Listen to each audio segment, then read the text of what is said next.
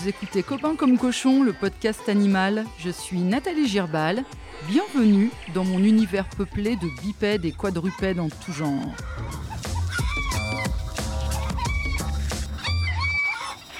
Ici, des personnalités et leurs compagnons à poil ou à plumes nous racontent leur quotidien à plusieurs pattes. Des histoires simples ou dingues, des histoires qui nous parlent des choses de la vie et de nous, les humains. Des histoires à écouter, la truffe au vent et l'oreille en alerte.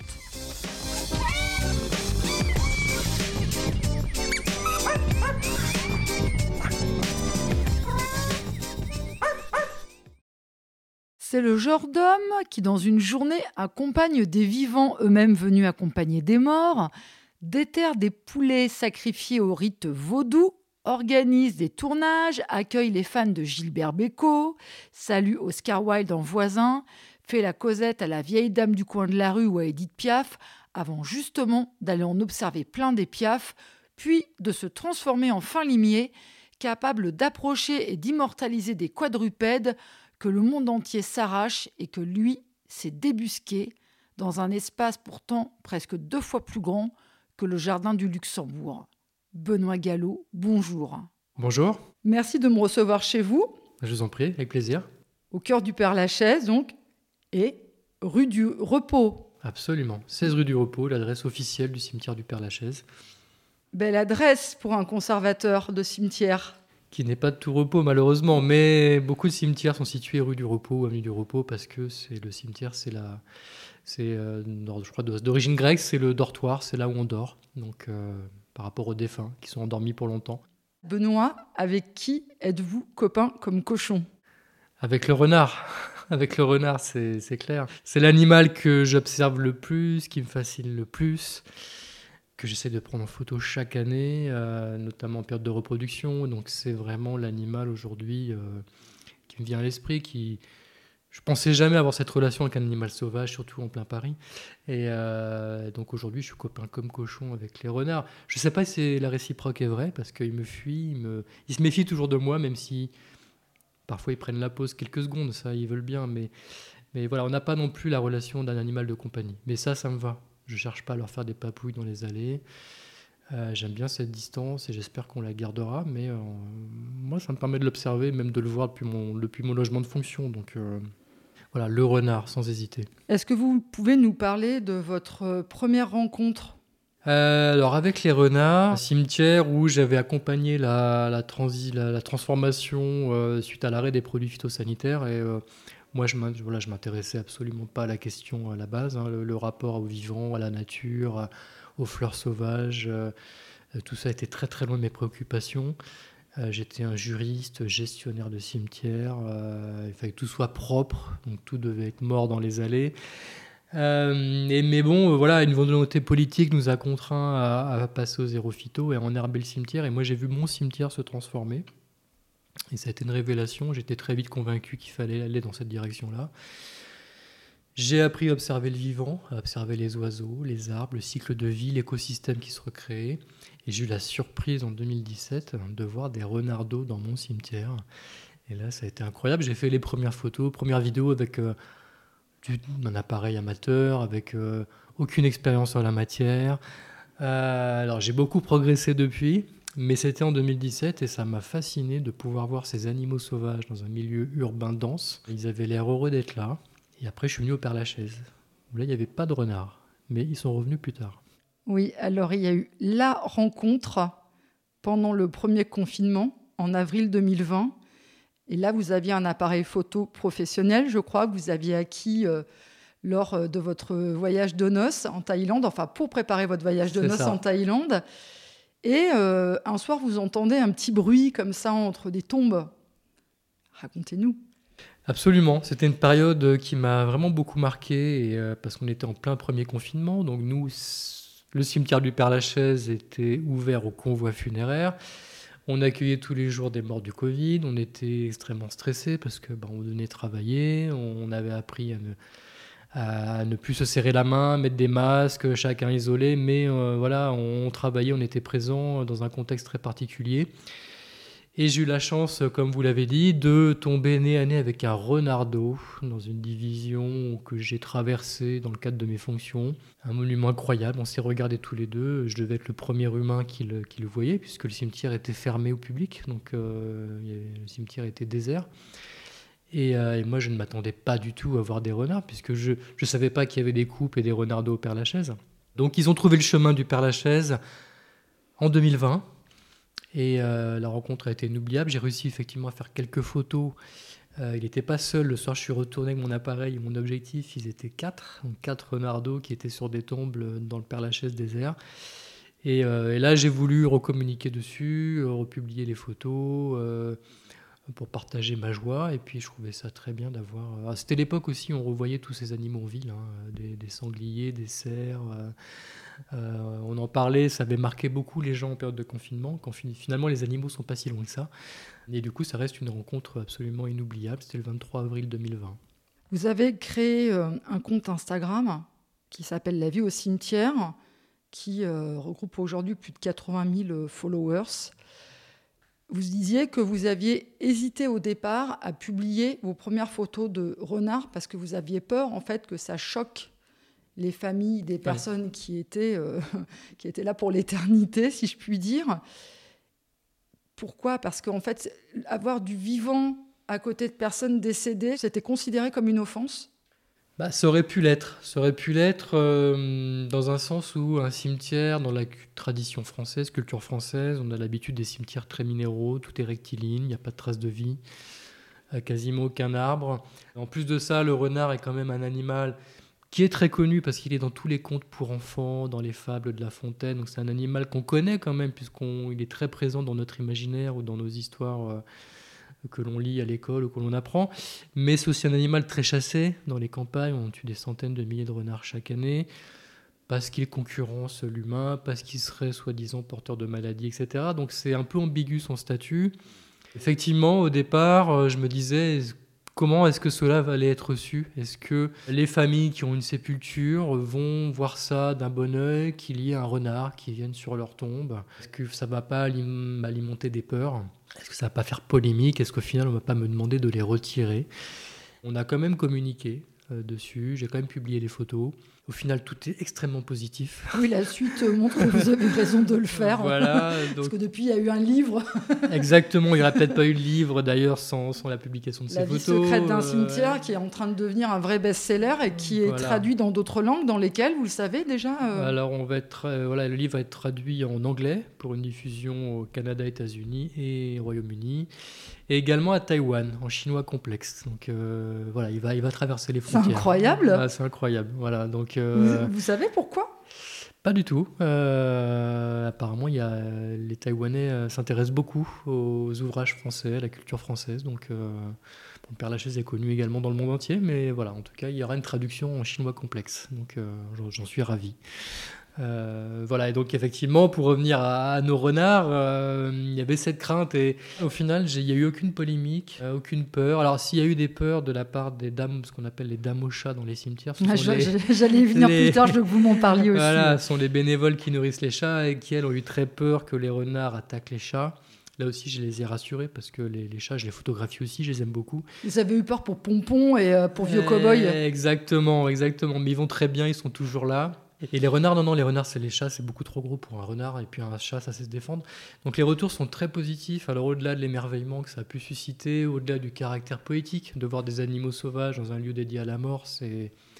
Moi, je trouve ça fascinant, et je pense que c'est ça qui plaît aussi euh, à mes followers. Euh, ce que j'aime beaucoup, c'est tous les messages, les dizaines, centaines de messages que j'ai reçus de familles endeuillées, ou de celles que j'ai rencontrées, parce que quand je vends les concessions funéraires, je vois les familles elle me parle des renards très souvent, elle me demande des nouvelles des renards et elle me dit qu'elles sont ravies qu'il y ait des renards, mais aussi d'autres animaux au sein du cimetière du Père-Lachaise, parce que ça, leur apporte beaucoup d'apaisement. Et j'ai l'impression que ça les aide à faire leur deuil, de savoir que leurs proches sont dans un environnement où il y a de la vie, euh, un environnement qui est arboré. Et, euh, ça, moi, je trouve que c'est euh, bah, voilà, c'est le pari est gagné. C'est que au-delà du voilà, c'est bien qu'il y ait des animaux sauvages, c'est bien qu'il y ait de la biodiversité. Ça va également apporter aux familles endeuillées un plus dans leur parcours de deuil. Et euh, bah, Ça, je trouve ça formidable en tant que conservateur de cimetière, qui est mon métier à la base hein, avant d'être photographe animalier. Donc, euh, donc aujourd'hui, c'est que du positif, euh, la présence de ces renards au sein du cimetière. Alors par rapport à ceux que vous avez découverts pendant le premier confinement, vous dites que ces boules de poils, elles ont été des bulles d'espoir en fait pour la population. Est-ce que les animaux, ça aide à vivre? Ça rejoint ce que je disais avant, ça aide effectivement à faire son deuil, ça aide aussi à vivre. Moi j'ai été marqué par... quand on a communiqué en plein confinement, bah, ça donnait un autre éclairage sur le cimetière du Père-Lachaise. On parlait plus des crémations, des cercueils qui, qui toute la journée on parlait plus que de ça, on en parlait toujours, mais on a parlé également du Père Lachaise sous un autre angle, qui a fait du bien aux équipes également, parce que certains agents, c'est pas forcément facile de parler de son métier quand on travaille dans un cimetière avec ses enfants, expliquer qu'on fait des enterrements toute la journée. Ça peut être délicat, euh, ça peut être euh, voilà, euh, ça, peut être compliqué. Donc là, j'ai eu des agents qui m'ont dit ah bah c'est super, j'ai pu parler de mon lieu de travail avec mon fils. En lui parlant des petits renards. Il m'a dit c'est là que tu travailles maman, c'est là où il y a des renards. Et voilà, ça a apporté du bien, ça a permis de parler plus facilement de son travail. Et, euh, ça fait du bien. Aujourd'hui, je pense qu'effectivement, savoir qu'il y a autant d'oiseaux, autant de mammifères, autant de fleurs sauvages au cimetière du Père-Lachaise, ça fait du bien. Ça nous reconnecte aux vivants, même si on est en pleine ville, même si on est en milieu de la capitale, dans le 20e arrondissement de Paris. On a des animaux sauvages qu'on peut observer avec des bonnes jumelles, avec beaucoup de patience. Euh, la nature est pas si loin, elle est là, et je pense que ça apporte du, beaucoup de bien. Et on voit, je vois ça également, alors au retour que j'ai bien sûr, mais également au succès des visites naturalistes. Il y a beaucoup de visites qui sont organisées par rapport aux défunts, par rapport à l'histoire, et c'est passionnant. Mais il y a également aujourd'hui un développement de visites euh, à, à caractère naturaliste pour observer la faune et la flore. Euh, et, il y a un grand, grand, grand succès, il y a une forte demande, parce que les gens, je pense, ont besoin d'apprendre, de se reconnecter, et ça, c'est, ça, c'est très positif également. Vous n'avez pas fini de voir du monde, il y a déjà plus de 3 millions de visiteurs euh, par an. C'est la nécropole 5 étoiles euh, la plus visitée du monde. Là, ça va encore alimenter une autre forme de tourisme. Alors, c'est intéressant pour eux. Moi, ce qui m'intéresse aussi, c'est de savoir, vous, ce que ces animaux vous ont apporté à vous personnellement. Qu'est-ce qu'ils vous ont appris? Ah, ils ont changé beaucoup de choses dans mon approche. Euh, comme j'ai dit tout à l'heure, euh, je m'intéressais pas du tout aux questions environnementales. J'ai toujours aimé les animaux, j'ai eu des animaux de compagnie quand j'étais enfant, euh, mais ça se limitait là. Et là, ça a complètement changé mon regard. Je prends l'exemple des oiseaux. Moi, je suis, euh, j'ai la phobie des bêtes à plumes depuis mon plus jeune âge. Voilà, Nous partageons cette phobie. je suis également ornithophobe. Bienvenue au club. vous savez ce que je vis quand je croise un pigeon sur un trottoir. C'est mon, mon cœur s'accélère. Je ne sais pas pourquoi. Ils m'ont jamais attaqué.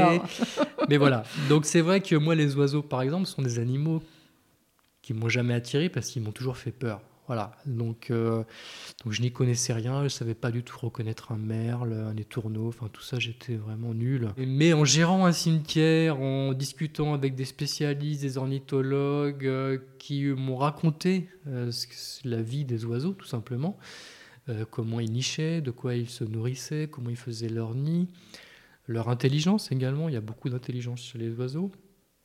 Bon, ben, je suis curieux de nature, donc j'ai découvert un monde euh, assez fascinant. Je, les ai photographiés, donc euh, j'ai surmonté mes peurs. Entre, entre l'oiseau et moi, il y a l'objectif de l'appareil photo, ça me protège un petit peu. Euh, et, j'ai appris énormément de choses. Et euh, aujourd'hui, je les aime beaucoup. ils me font toujours peur. Hein. La phobie n'est pas partie. Euh, je pourrais jamais prendre un oiseau. Non, voilà, impossible. J'ai toujours une distance naturelle qui va se créer entre eux et moi. Mais du coup, j'apprends à les connaître. Maintenant, je sais les reconnaître. En tout cas, les espèces les plus courantes, je les reconnais y compris à leur cri. Donc euh, j'ai beaucoup, j'ai appris à les observer. les ils étaient déjà là en fait, mais j'étais incapable de les voir, comme si j'étais aveugle avant. Alors qu'aujourd'hui, le moindre cri, bah là, je sais que c'est un jet, là, je sais que c'est une mésange, euh, là, je sais que c'est un piquet pêche. J'étais complètement incapable avant de le faire. Et ça, je trouve ça. Euh, j'ai l'impression d'avoir perdu du temps. Je trouve pas ça normal en fait qu'on n'ait pas ce rapport aujourd'hui avec la nature et qu'on sache pas identifier des arbres ou des oiseaux les plus communs. Et j'essaye avec mes enfants en tout cas de leur transmettre cette curiosité, leur montrer, d'éveiller leur regard. Je pense que c'est important si on veut s'intéresser, on est dans une période de changement climatique. Euh, si on veut respecter la nature, il faut la comprendre, la connaître à minima. Et, et, je trouve ça essentiel qu'on sache identifier les espèces les plus courantes, celles qui nous entourent en fait au quotidien. Vous disiez à juste titre que si vous, vous aviez changé de regard sur ce qui vous entourait, d'autres pouvaient le faire aussi. Alors, vous parliez de ces oiseaux, je sais que vous avez quand même des espèces préférées. Vous aimez bien le G pour ses talents d'imitateur. Il y a la corneille pimpon aussi, qui moi m'a beaucoup plu. Oui, vous l'avez entendu ou pas aujourd'hui Non, vous pourriez nous expliquer? Euh, Corneille pimpon, euh, effectivement, au départ, euh, c'est un jardinier qui m'avait dit écoutez bien, il y a une corneille qui imite le bruit de l'ambulance. Et j'ai jamais fait attention. Et un jour, je l'ai entendu, effectivement. Euh, et puis après, c'est un usager qui m'en a parlé. Euh, et puis petit à petit, j'en ai parlé à mes collègues. Ils m'ont dit effectivement, euh, en fait, c'est pas une ambulance, c'est vraiment une corneille qui imite le bruit d'une ambulance. Donc sur, il la surnomme la corneille pimpon. Et puis un jour, j'ai un, de mes followers qui m'a envoyé une vidéo. Il a réussi à la filmer au téléphone portable. moi, j'ai jamais réussi à la filmer ni à la photographier. C'est une corneille qui est assez peureuse. Et, et je crois que j'ai une vidéo en story maintenant sur mon compte Instagram. On voit cette corneille qui imite à la perfection le le bruit d'une ambulance tout simplement. Et, euh, c'est assez fascinant.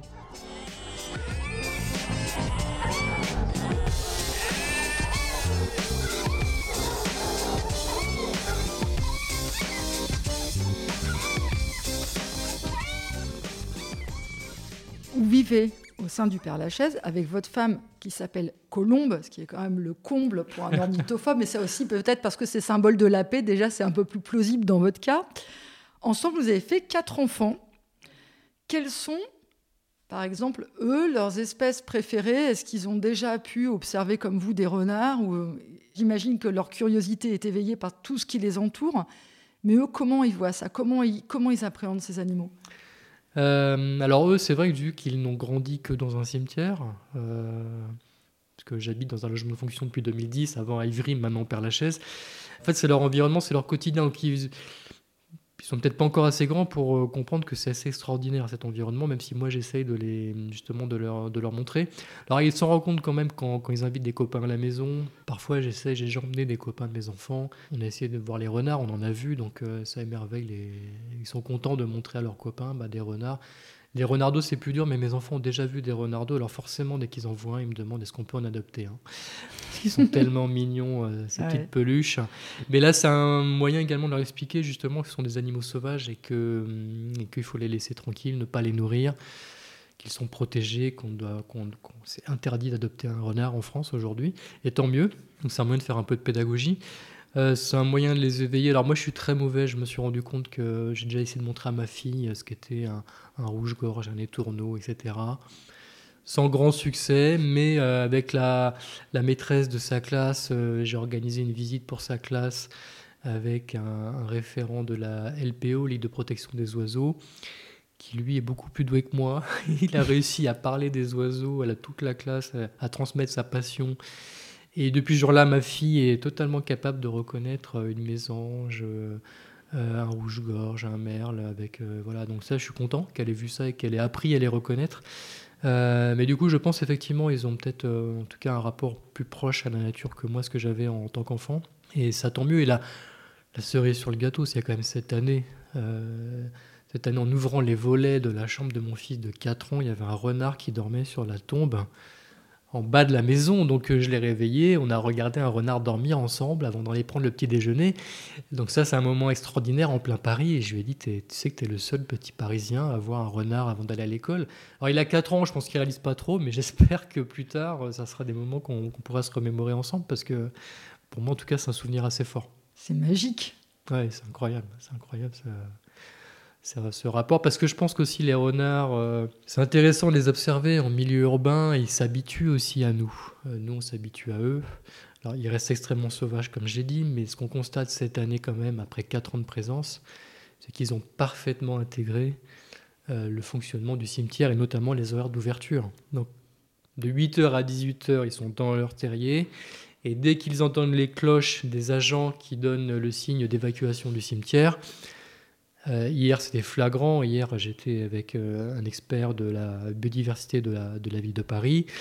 Je lui ai dit, tu vas voir, juste après 18h, on va voir des renards. Et ça n'a pas loupé, à 18h10, on a vu un renard passer au loin. Donc ils ont parfaitement intégré nos habitudes également. Ils savent qu'ils vont avoir quartier libre de 18h à 8h le lendemain Euh, et, c'est marrant aussi comment eux, euh, je sais pas, j'aimerais bien dans la tête d'un renard euh, ce qu'ils pensent de nous, ça serait drôle. mais eux, en fait, ils nous observent aussi, ils nous connaissent parfaitement avec 4 ans.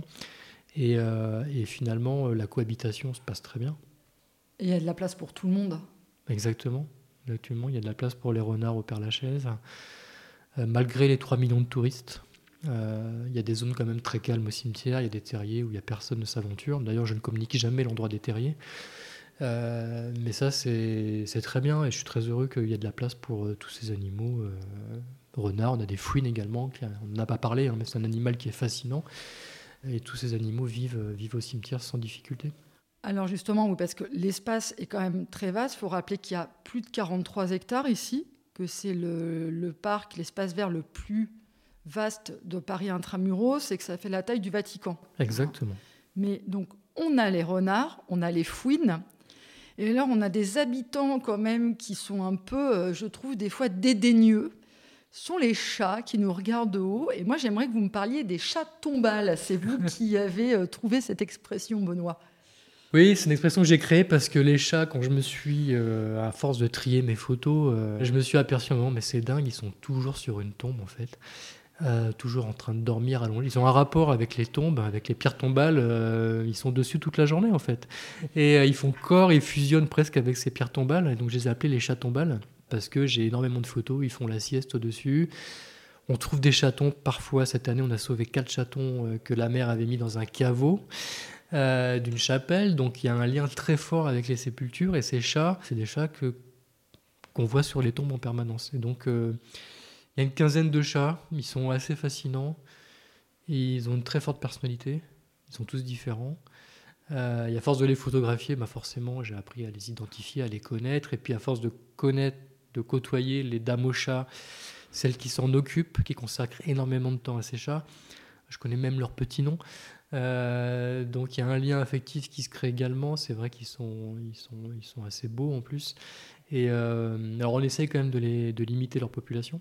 Et vous avez quand même des habitués. il s'appelle comment? On a parlé de Pompon tout à l'heure. Il y a Vieux Cowboy. Il y a Vieux Cowboy, il y a Oscar, il y a Nounours. Euh, C'est génial. Je, les noms m'échappent, mais il y a Margot. Euh, voilà, ils sont, ils, sont, ils sont une quinzaine, ils ont chacun leur petit nom. Il va falloir penser à leur faire payer un loyer. Il n'y a pas de raison que les, gens payent pour des sépultures et pas eux. Ah, ils squattent, ils squattent, mais, mais bon, c'est vrai qu'ils s'habituent bien et ils font partie des lieux, en fait, ces chats-là. Là, ils sont pas forcément. Ça, pour la biodiversité, les chats, c'est pas forcément très bien. Mais je me vois pas non plus les mettre à la porte euh, parce que voilà, ils font partie des lieux, ils apportent quelque chose ils sont pas si faciles à voir. Hein. Les gens me disent ah, j'ai pas vu de chat parce que bah, déjà ils sont une quinzaine et puis ils veulent la paix. Donc ils ont leurs habitudes et puis ils connaissent les points de nourrissage et euh, voilà. Mais euh, ils font partie des lieux également. Donc là, on les stérilise, on essaie de limiter, parce que chaque année, on a quand même des chatons, alors qu'on arrive à exfiltrer, qu'on arrive à placer, mais ça demande beaucoup d'efforts et de travail.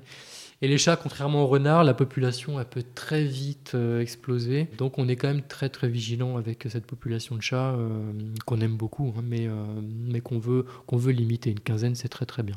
Vous avez assisté euh, à la mort aussi d'animaux au sein du cimetière. Donc vous, avez, vous accompagnez des vivants mm. pour que le rapport euh, à la mort se passe au mieux. Mm. Mais vous avez accompagné des animaux dans la mort. Vous aviez parlé, enfin vous avez évoqué dans votre livre un renardeau qui est décédé. Mm. Oui, parce que ils ont. C'est vrai que les photos Instagram, ça déforme un peu la réalité. C'est vrai que c'est très beau, c'est très mignon. Mais on a des animaux qui se blessent ou qui ont des maladies ou qui vont mourir, et ça c'est la vie, enfin, c'est normal. Mais c'est vrai que tous les renardeaux ne survivent pas chaque année, et c'est tout à fait normal. Euh, dans la nature, il n'y a que 20% des renardeaux qui atteignent l'âge d'un an. Je pense qu'au Père-Lachaise, c'est un peu plus qu'ici, il n'y a pas de chasse le risque routier est quand même moins fort. Euh, mais cette année, en 2021, effectivement, j'avais retrouvé un renard d'eau mort, euh, comme s'il dormait sur une tombe, mais complètement inanimé. Et c'est euh, normal, les experts me disent que ils peuvent avoir des maladies, comme nous, nos enfants ont des maladies. Alors, sauf que nous, on les emmène aux urgences, on les emmène chez le pédiatre, sauf que les renards n'ont pas accès à ces services. Il y a une sélection naturelle. Il y a aussi dans les portées, il y en a qui sont plus forts et qui vont accaparer la, nourriture plus que les autres, et les autres vont mourir de malnutrition. C'est le cas cette année. On a eu un renard de mort qu'on a fait autopsier. Il est, il est, mort de faim, tout simplement, voilà, parce que les autres étaient plus forts que lui. Et, et donc ça, il n'y a, a, rien à faire. Il faut surtout pas les nourrir, il faut surtout pas les aider. Le renard a cette euh, faculté à adapter sa population au territoire. C'est une espèce plastique qui va déterminer le nombre de portées. Euh, voilà, s'il est ici, en tout cas, il se reproduit chaque année, c'est déjà très bon signe. Euh, mais effectivement, les renardeaux ne vont pas tous survivre, comme toutes les portées de chatons également ne vont pas tous survivre parce que certains vont peut-être mourir ou être attaqués par une corneille peut tout à fait attaquer un, chaton qui est isolé. Hein. Donc, ça, c'est la vie. Puis des fois, on retrouve bah, des fouines, par exemple des fouines blessées parce qu'elles sont battues, parce qu'elles sont tombées ou qu'elles ont été percutées par un véhicule. Donc là, on les emmène dans un centre de soins à Maison Alfort. On sait que toutes ne survivent pas. Voilà. Donc les animaux, effectivement, bah, ils sont comme nous. Euh, ils vivent ils et sont mortels. Euh, ils sont mortels. Et ça fait partie de la euh, vie. Voilà, voilà. Et, et ça, il faut l'accepter. On peut pas, on peut pas soigner non plus tous les. Enfin, on essaye, mais on peut les pigeons se font attaquer également par les éperviers ou par les renards. Donc, euh, Et là, vous n'avez pas ramassé le pigeon mort dans les allées, vous Ah non, non, non, celui-là, je le laisse. Les renards s'en chargeront. Euh, ça leur fera une carcasse. Euh, voilà, mais, Vous êtes bon pour être guide animalier, je pense. Vous êtes mûr, là, pour être guide animalier. Vous croyez, oui, oui, je pense qu'il y, a quelque chose, ouais.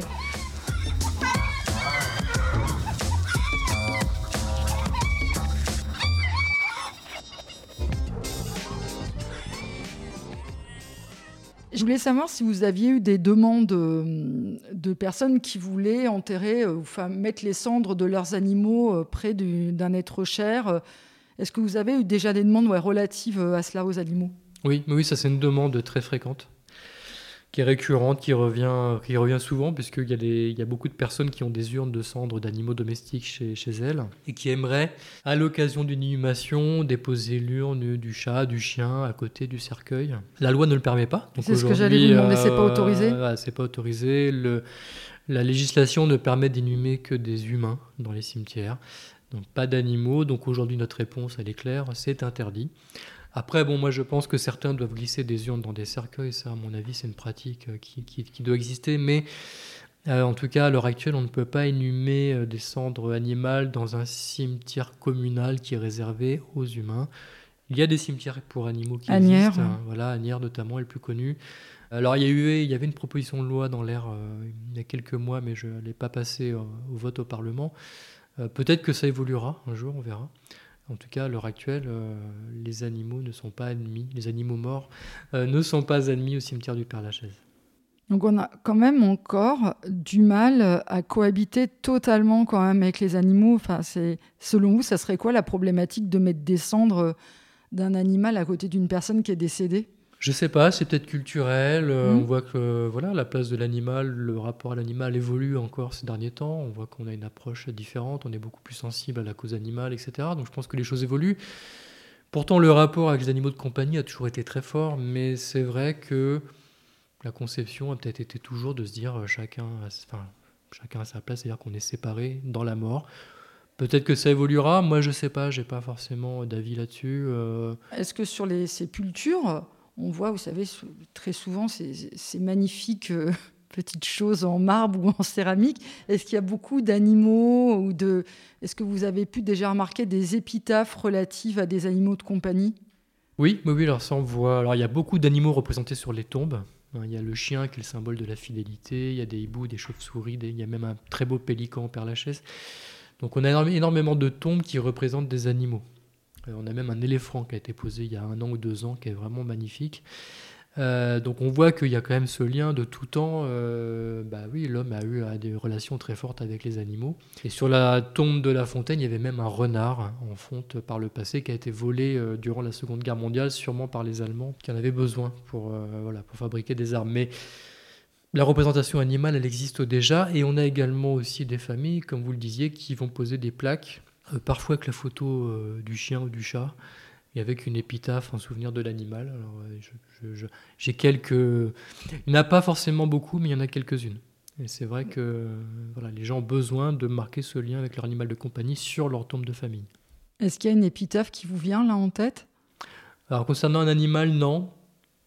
Non, j'ai pas comme ça. Oui, j'en ai vu d'autres à mon mari et à sa femme.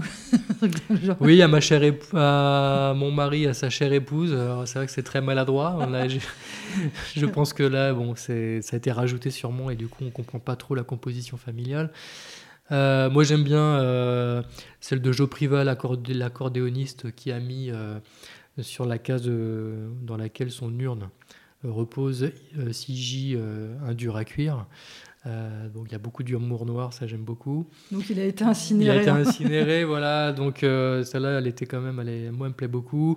J'aime bien mourir est vraiment la dernière chose à faire sur une case du columbarium. Votre fille aussi on a trouvé une sans le vouloir. Papa, quand on est mort, est-ce que c'est pour la vie?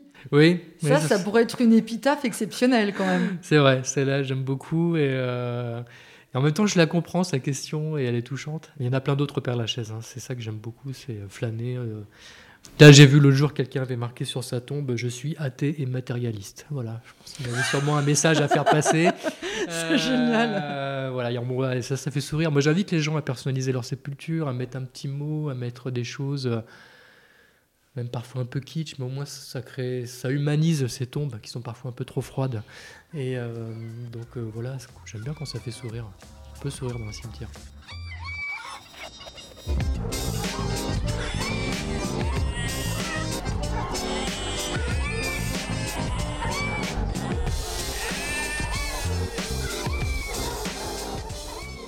Vous, vous êtes un enfant de la balle. Sauf que votre famille, elle faisait plutôt dans l'art funéraire. Donc vous avez grandi dans la marbrerie Gallo, qui a été créée par vos grands-parents et ensuite reprise par vos parents. Vous n'avez pas souhaité reprendre la marbrerie et vous vous retrouvez dans un cimetière. Il s'est passé quoi là? Je sais pas, j'ai été rattrapé par je ne sais qui, le destin. Euh. vous pensez qu'on a un libre arbitre du coup Parce que là, quand je vois ça, je me bah, dis non. Alors moi, je le crois, mais des fois, je me dis quand même, là, là ça remet en cause mes principes, parce que je me dis, effectivement, moi j'ai grandi dans la Barberie Gallo, qui, qui faisait corps avec euh, enfin, le magasin, la boutique, faisait corps avec le lieu d'habitation. Il n'y avait qu'une seule porte qui séparait mon salon euh, de la boutique où mes parents recevaient les clients. Dans mon jardin, il y avait un showroom de tombes. Un showroom de tombes. il y avait une exposition de tombes où les clients pouvaient choisir leur monument. Et moi, en face, j'avais ma table de ping-pong et mon panier de basket. Euh, donc j'ai toujours eu ce rapport. Et puis mes parents, forcément, parlaient de leur travail à la maison. Et adolescent, j'ai fréquenté les cimetières avec mon père où j'allais aider à euh, faire le tâcheron, euh, créer des caveaux, creuser des fosses, poser des monuments. Donc j'ai toujours eu ce rapport. Mais j'ai jamais voulu reprendre la marbre égalo parce que je sais pas, j'ai pas eu, j'ai pas eu cette envie. J'étais plutôt bon élève. J'ai fait des études. J'ai essayé, voilà, je voulais aussi. Euh, vous aviez envie de Paris aussi. De Vous Paris étiez aussi, en région parisienne, voilà, en Seine-et-Marne. Seine-et-Marne, j'ai voulu aller, euh, voilà, évoluer. Euh, donc j'ai fait ce parcours-là que je regrette absolument pas. Voilà, j'ai beaucoup aimé. Et c'est vrai qu'à un moment j'ai passé un concours pour travailler à la ville de Paris. Et le premier poste qu'on m'a proposé avec beaucoup de pincettes, c'était un poste au service des cimetières de la ville de Paris. Et, J'étais le seul à vouloir y aller. Hein. Personne ne voulait y aller parce que ça fait peur. Et... Mais moi, je pense que vous avez une mission et que vous ne savez pas, c'est d'insuffler de la vie dans les endroits qui ne lui sont pas destinés au préalable. Parce que quand vous dites que vous jouez au ping-pong au sein d'une marborie, c'est vrai. Et là, vous continuez à faire la même chose. Oui, tout à fait. Je vis dans un cimetière aujourd'hui depuis 2010 avec mes enfants. Je me retrouve à travailler dans le funéraire. Du coup, euh, bah, mes parents n'en revenaient pas, mais du coup, ils sont très contents. Il y a une sorte de transmission, de continuité un peu dans l'histoire dans familiale. Je vais y venir. Vous avez investi la scène de théâtre funéraire à ciel ouvert la plus visitée au monde. Mhm. On le disait tout à l'heure. Donc 3 millions de visiteurs par an les personnages principaux sur scène, on va dire que c'est vous le chef d'orchestre. Dans le public, donc bon, on a les personnes décédées, celles qui les accompagnent, les touristes, et on a vu nombre d'animaux. Mais ce qui est intéressant aussi, c'est de savoir qui est dans les coulisses. Et vous êtes quand même le chef d'orchestre de 80 agents publics donc de la ville de Paris qui pour la, plupart euh, des personnes euh, comme moi, lambda, qui n'y connaissent rien en cimetière, font des métiers qui sont totalement méconnus, voire parfois méprisés. Oui. Oui, ça je m'en suis rendu compte. Euh, autant quand j'étais gamin, j'ai jamais ressenti le fait de vivre dans une marbrerie. ça n'a jamais pesé. J'ai toujours eu des amis. personne n'a jamais trouvé bizarre, en tout ça bizarre, en tout cas on me l'a jamais dit. Autant quand je suis arrivé à la ville de Paris, le regard des autres, y compris de mes camarades de promotion, d'aller travailler au service des cimetières, c'était quelque chose qui était vu comme bah, presque dégradant. Mais qu'est-ce que tu vas faire là? Euh, dans ce service-là On ne comprenait pas le sens ni l'intérêt du service. Au contraire, moi je trouve que ce sont des métiers absolument fascinants. Et au-delà de mon compte Instagram ou de mon livre, euh, dans lequel je consacre un chapitre sur ces métiers-là, euh, j'essaie de communiquer pour les mettre en avant parce qu'il y a plusieurs corps de métiers. Il y a des jardiniers, des cantonniers, les gardes, les fossoyeurs et les administratifs. Et c'est toute une chaîne hein, qui fait que ce service public qui concerne tout le monde, là pour le coup tous les Parisiens et même les non-parisiens, puissent fonctionner. Et euh, ce sont des métiers euh, qui font peur parce que bah, la mort fait peur, on a peur, voilà, c'est pas. mais en fait, on se sent extrêmement utile. On accompagne des familles, vous savez pourquoi vous vous levez le matin? On sait pourquoi on se lève le matin, absolument. Et c'est vrai qu'on a du mal à recruter, mais une fois qu'on recrute, les gens restent parce que leur travail a beaucoup de sens. Euh, ils savent pourquoi ils viennent, comme vous le disiez. Ils se sentent utiles, on les accompagne parce que c'est voilà, nos usagers trouvent des réponses à des questions. Tout le monde se pose des questions sur sa mort, sur sa fin, sur est-ce que je veux une crémation, est-ce que je vais être enterré. On a tous du mal à en parler avec nos proches, avec nos enfants, alors qu'on sait qu'un jour on va y être confronté. Mais on sait que les personnes qui viennent ici peuvent nous poser les questions. Nous, on est rompu à l'exercice. On y répond avec un grand plaisir. Donc souvent, les gens sont soulagés. Il faut préciser d'ailleurs que vous êtes conservateur du musée. Du musée. Allez là-dessus, c'est fréquent. je savais que je faire au moins une fois. J'étais là, il faut pas que... Parce qu'à chaque fois, je la faisais, je me suis dit non. Donc, vous êtes conservateur du cimetière du Père Lachaise, mais pas seulement. Il faut bien, il faut savoir aussi que vous occupez des cimetières annexes de Belleville, Bercy, Charonne et La Villette. Oui, absolument.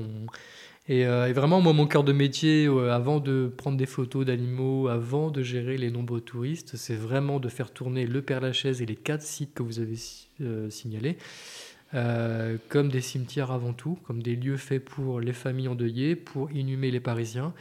Et ça, c'est vraiment le cœur de métier et c'est euh, la priorité euh, est, mise, est mise sur cet aspect-là du site. parce qu'on est là avant tout pour accompagner les Parisiens dans, dans une période de deuil. Donc on gère effectivement cinq cimetières. Il y a 20 cimetières à Paris, donc j'en gère 5 avec mes équipes. Et c'est ça, c'est ça notre motivation au quotidien, voilà, avant tout. Vous êtes véritablement un chef d'orchestre. Donc, on, a, tout à l'heure, on a dit guide animalier. Hmm. Vous êtes coach, vous êtes communicant, vous êtes gestionnaire, vous êtes manager. Vous gérez donc cinq maisons des vivants. Hmm. Je vais reprendre euh, cette citation de Daphne Nerviller dans son livre euh, Vivre avec les morts. Oui, c'est ça. En hébreu, un cimetière, ça veut dire la maison des vivants. Hmm.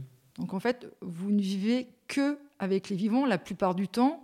Oui. Pour des gens qui ont été vivants dans leur vie réelle et qui continuent à l'être pour beaucoup euh, dans l'éternité, euh, mhm. selon les croyances de chacun. Benoît, il y a une vie après la mort. Sûrement. En tout cas, il y en a une ici. Il y en a une ici, oui, absolument. Vous faites en sorte qu'il y en ait une Exactement, non, non. Euh, je ne vois que des vivants. Vous l'avez dit tout à l'heure, je ne vois que des vivants. Moi, je ne vois pas les morts. Je ne les vois pas. Je serai dans le cimetière, mais je ne les vois pas. Je vois leur famille, je vois leurs proches je vois les touristes, je vois tous ces personnels qui travaillent ici avec beaucoup de passion. Et c'est un métier euh, avec beaucoup de relationnel. Et les cimetières ne sont des lieux pour les vivants aussi. Et aujourd'hui, ce qui est un peu ironique, là, l'enregistrement se fait dans une période de forte chaleur. Et on invite les Parisiens à venir au cimetière du Père-Lachaise pour survivre à la canicule et pour y chercher de la fraîcheur. Donc euh, moi j'aime beaucoup cette ironie-là. Euh, et, oui, les vivants, bah justement, si vous avez un monument, une épitaphe, une photo, on permet de survivre dans la mémoire euh, des vivants. Et, et ça, ça me plaît aussi, cette idée. À propos d'ironie, vous n'êtes pas en reste, parce que je crois savoir que quand vous avez été nommé conservateur du Père Lachaise, vous avez appelé vos parents, et les mots que vous avez utilisés pour leur annoncer la bonne nouvelle, c'est « c'est trop mortel ». Oui, bah oui, j'ai utilisé cette blague euh, parce que je fais ça tellement incroyable. Et, euh, eux, ils n'ont pas trouvé, hein, malgré la perche tendue. Mais euh, oui, on rigole, on rigole. Oui, voilà, c'est une ambiance mortelle, le Père Lachaise, bien sûr. mais non, c'est vraiment fascinant. Et j'ai rencontré beaucoup de riverains depuis que j'habite là, soit à travers mon livre, soit grâce à mes enfants, parce que je côtoie les parents d'élèves. Les damachas. Euh, les damachas. Mais beaucoup n'avaient jamais franchi euh, les portes du cimetière alors qu'ils habitaient à proximité, parce qu'il y a quand même cette peur. Mais euh, voilà, j'espère en tout cas qu'ils ont moins peur de venir et de se balader, flâner. Il y a des gens qui sont accros au Père Lachaise aussi. Hein. Il y a vraiment des passionnés du cimetière, des gens qui viennent tous les jours, toutes les semaines. s'y ressourcer, flâner, parce que ce lieu apporte également une ambiance et une atmosphère. Il y a vraiment une atmosphère unique qu'on n'a pas ailleurs dans Paris. Et, euh, et ça, c'est un privilège quand on travaille ici également. Ils viennent s'y reposer Exactement. 16 rue du Repos, c'est l'adresse, c'est la bonne adresse. Alors, habituellement, je demande à mes invités de me donner le mot de la fin. Vous, je vais un peu modifier le. J'aimerais bien connaître le mot de votre fin. Qu'est-ce que vous avez prévu comme épitaphe amusante? Alors, j'y travaille, je ne sais pas encore, parce que j'ai pas envie de me louper. Je me sens encore assez jeune pour euh, me dire que j'ai encore un peu de temps. Mais effectivement, alors ma tombe, j'ai une idée assez précise, j'en parle dans mon livre à la fin. On va pas tout dire euh, parce que moi j'invite les gens quand même à lire ce livre qui est vraiment magnifique parce qu'il est poétique, il est pragmatique, c'est une source d'information qui est assez inépuisable sur ce lieu qui est incroyable et sur les métiers, à juste titre, dont vous parliez tout à l'heure. Donc achetez La vie secrète d'un cimetière, s'il vous plaît. Merci. aux arènes. Voilà.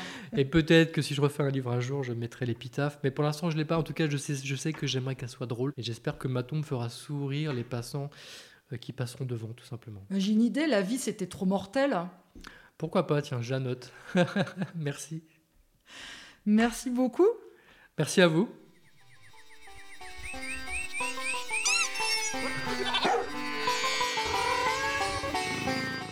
Merci de nous avoir écoutés. Vous pouvez retrouver Benoît Gallo et ses renards sur toutes les plateformes d'écoute, sur le site internet Copain comme cochon le podcast et sur le compte Instagram La vie au cimetière. Et puis, vous connaissez la chanson. Si vous avez apprécié cette conversation, likez, commentez, mettez des étoiles, 5 étoiles, abonnez-vous. C'est le meilleur moyen de faire connaître et perdurer ce podcast. Je vous dis à bientôt avec d'autres histoires d'autres animaux et leurs humains de compagnie.